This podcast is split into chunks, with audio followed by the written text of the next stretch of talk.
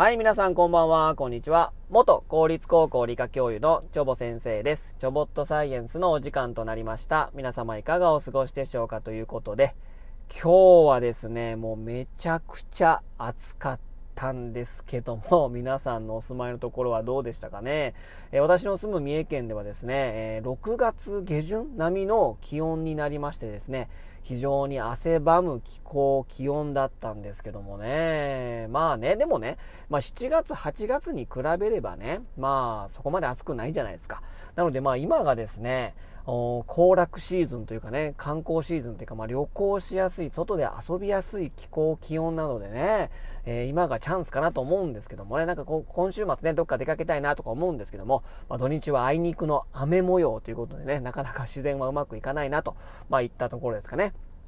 えー、今日のお話はですね、タランチュラのお話をしたいと思います。皆さん、タランチュラご存知ですか？もうね、恐るべき猛毒雲。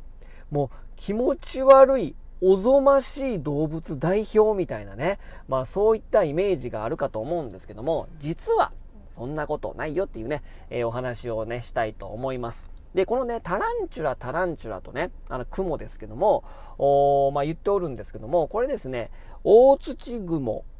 上後雲、トタテ雲科に属するグループの、まあ、総称みたいな言い方でタランチュラ、タランチュラというふうに言われております。で、まあ、ね、まあ、その、タランチュラって言われて、そのさっきの3つのグループの属する、まあ、その雲なんですけども、まあ、得てしてですね、もう、全身、ケムクジュラ、ケムクケムクジャラで、まあ、非常に大きな雲っていう、まあ、共通点が、まあ、あるわけなんですね。うん。で、あの、まあ、なんていうんかな、まあ、あの、系と、この雲自体がね、そこまで、あの、好かれてる動物ではないんじゃないですか。なのでもう、もう、雲自体がもう受け付けないのに、もう、あそこまで煙くじゃ煙くじゃらって、もう、もう、もうみたいな感じだと思うんですけども、ね、このタランチュラね。でもね、割とですね、まあカラフルな色もありましてですね、えー、コバルトブルーのタランチュラであったりとか、ローズヘアーと呼ばれるですね、非常にピンク色のね、もう毛が生えたタランチュラもいますし、まあタランチュラというと、大体あのね、あの、茶色、うん、あの、薄茶色のタランチュラを想像する方がね、非常に多いと思うんですけども、あれ、ルブロン大土雲っていうことで、まあこれが一番、まあ有名な種なのかなっていう感じなんですけども、まあ原産地はですね、ですね、まあ、アメリカ大陸であったりとか、まあ、アフリカに生息してるんですけども、えー、南アメリカの一部ではですね、このルブロン大土雲を食べる人たちがいるらしいんですね。えー、体を覆っている毛を焼いてから、バナナの葉に包んで蒸し焼きにするらしいんですね。まあ、非常にですね、エビのような味がするらしいということで、まあ、非常に人気なね、食べ物らしいんですけどもね、皆さん食べてみますか？なかなか勇気いりますよね。まあでもね、エビもカニもですね、同じ節足動物ですので、まあ同じような味するのはまあなんとなく納得かなと思うんですけども、非常にですね、ペッット人気が非常に高くですね、まあ、ペットで飼われている方もですね、まあ、結構いるみたいな感じで、まあ、2、3000円ぐらいで買えるんですかね。なので、まあ、ペットとしても結構人気が高いということなんですよ。で、まあ、このタランチュラはですね、えー、あの、ケムクジラの毛ね、ただケムクラジ、ケムクジャラじゃなくてですね、あの毛を使ってですね、攻撃をします。えー、極細の毛をですね、飛ばして攻撃するらしいんですね。まあ、目に入ったりとかですね、その幹部に貼るとですね、非常に痛いということでですね、もう、鬼太郎みたいな感じですよね。そもそも鬼太郎みたいな感じですもんね、なんかね。もうなんか見た目もね。で、毛を飛ばして、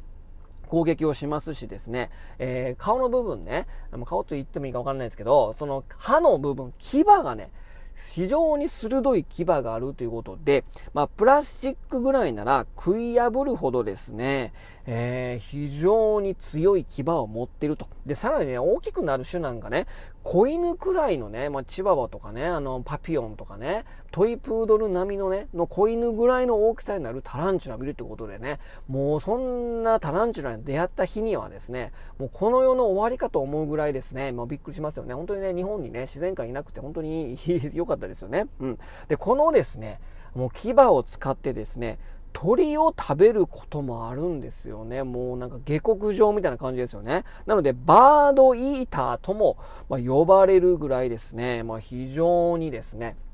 鋭い牙を持ってるということと、あとですね、あの、雲といえばね、雲、雲の巣を使ってですね、えー、この網状の罠を使ってですね、この、まあ、他のね、昆虫とかを仕留める雲が多いと思うんですけども、罠をつく作らずですね、もう上からもう覆いかさぶさってね、もう寝込み襲うみたいな感じで、ブワーってね、鳥に襲いかかって、まあ、あの、牙を使ってやっつけるみたいなね、まあ、そういった優れたですね、身体能力も持ってるということでね、まあ、基本的にタランチュラって、まあ、地中性とかですね、その徘徊性のものなので、なかなかその、わあ網を、網状のね、クモの巣を作るってことはないんですけども、まあ、そういったですね、うん、あのー、もう牙もあるしね、毛もあるしね、いや、全然、全然そんなことないよっていうね、そんなタランチュラ怖くないよっていう最初の前振りでしたけども、いや、十分怖いやんとか思うんですけども、ある部分がですね、もう風評被害に近いし、実はそうじゃないってことなんですよ。で先ほどね、もうおぞましい猛毒雲代表みたいなこと言ったと思うんですけど、